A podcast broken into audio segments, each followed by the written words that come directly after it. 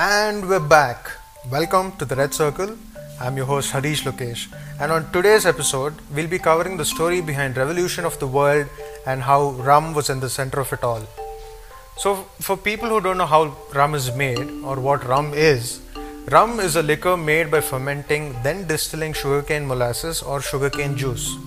The distillate is a clear liquid, it's usually aged in oak barrels to give it that complexity, color, and flavor.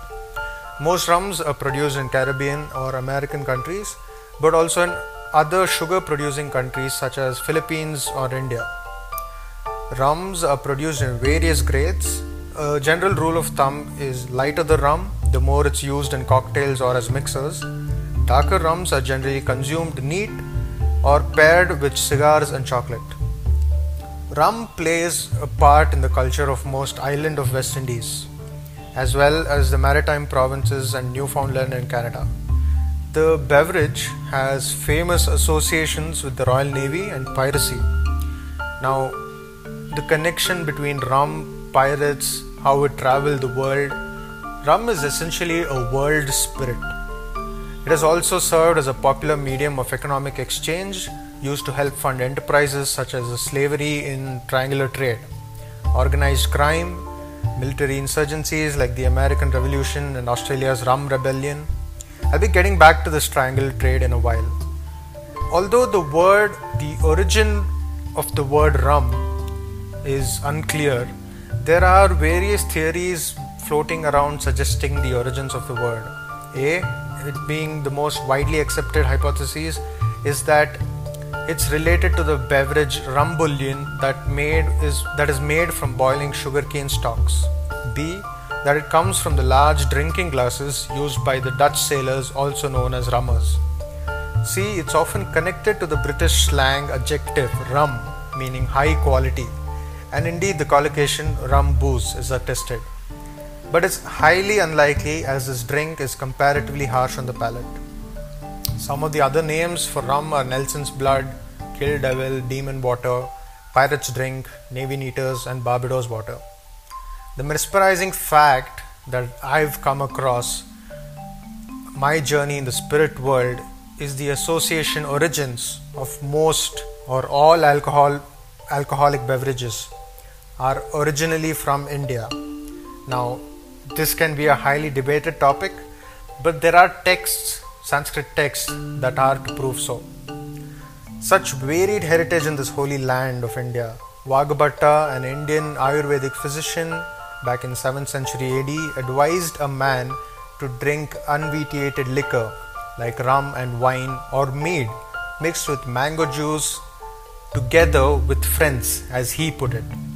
Sindhu is a drink produced by fermentation. Oh, I'm sorry, it's a Shiddu.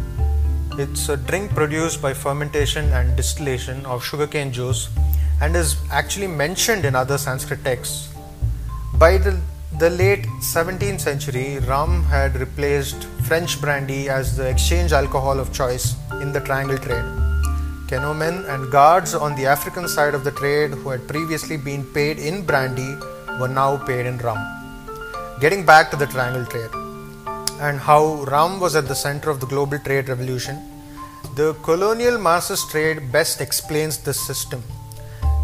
I want you to picture the triangle between the Caribbean islands, the North American countries, USA, Canada, and the West African regions.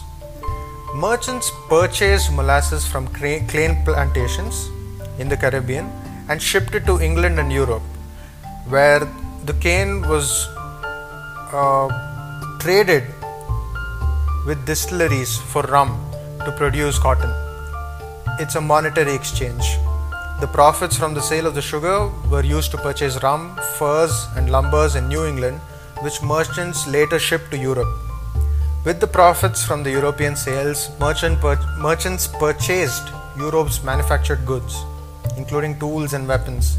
Then the merchants shipped those manufactured goods along with the American sugar and rum to West Africa, where they were bartered for slaves. The slaves then were brought back to the Caribbean to be sold to sugar planters. The profits from the slaves of Brazil, Caribbean islands, the American South were then used to buy more sugar. hence restarting the whole cycle. The full triangle trip took a calendar year on an average. The reason why rum stands in the center of it all was unlike most tradable goods and besides valuables such as gold and silver, rum possessed the most value at the time. Now, this is an interesting fact how a drink can shape a country's economy. It wouldn't be a rum episode if we didn't bring up the big dogs of this magical spirit Bacardi Captain Morgan and Havana Club on the global scales while having our very own old monk from India. Bacardi Limited is one of the largest family owned spirits company in the world, originally known for its infamous Bacardi White Rum. It now has a portfolio of over more than 200 brands and labels. This isn't a you know sponsored podcast, but I wish Bacardi, if you're hearing me, you know, reach out please. Founded in 1862 and family owned for seven generations and sales in approximately 170 countries. That's nearly the globe. Bacardi Limited uh, refers to the Bacardi group of companies, including Bacardi International Limited. Old Monk. Oh boy, let's talk about this drink. It really is the center of all alcohols produced in India. Uh, it's recognizable just you remove the label of the bottle and you just present the bottle to somebody and anyone anyone who drinks can recognize that bottle as an old monk it's an iconic vatted indian dark rum launched in 1954 they say it's aged for a minimum of 7 years and then blended but i've been a part of an internship where i had to work in a distillery and i found out the process of how actually old monk is is made. Uh, it's it's really different. It's not what anyone would expect it to be, which I will cover in a following episode later on. So tune in, don't forget. It's a dark rum with a, with a distinct vanilla flavor. There is not much advertising for this brand at all. In fact, word of mouth was the biggest advertising tactic for Old Monk that worked. Its popularity has sorely relied on the word of mouth and loyalty of customers. Old Monk has been the biggest Indian made foreign liquor or IMFL brand for many years. And that's that for today's episode. Tune into the Red Circle for more interesting things about how alcohol shaped the world. Save responsibly. Salute.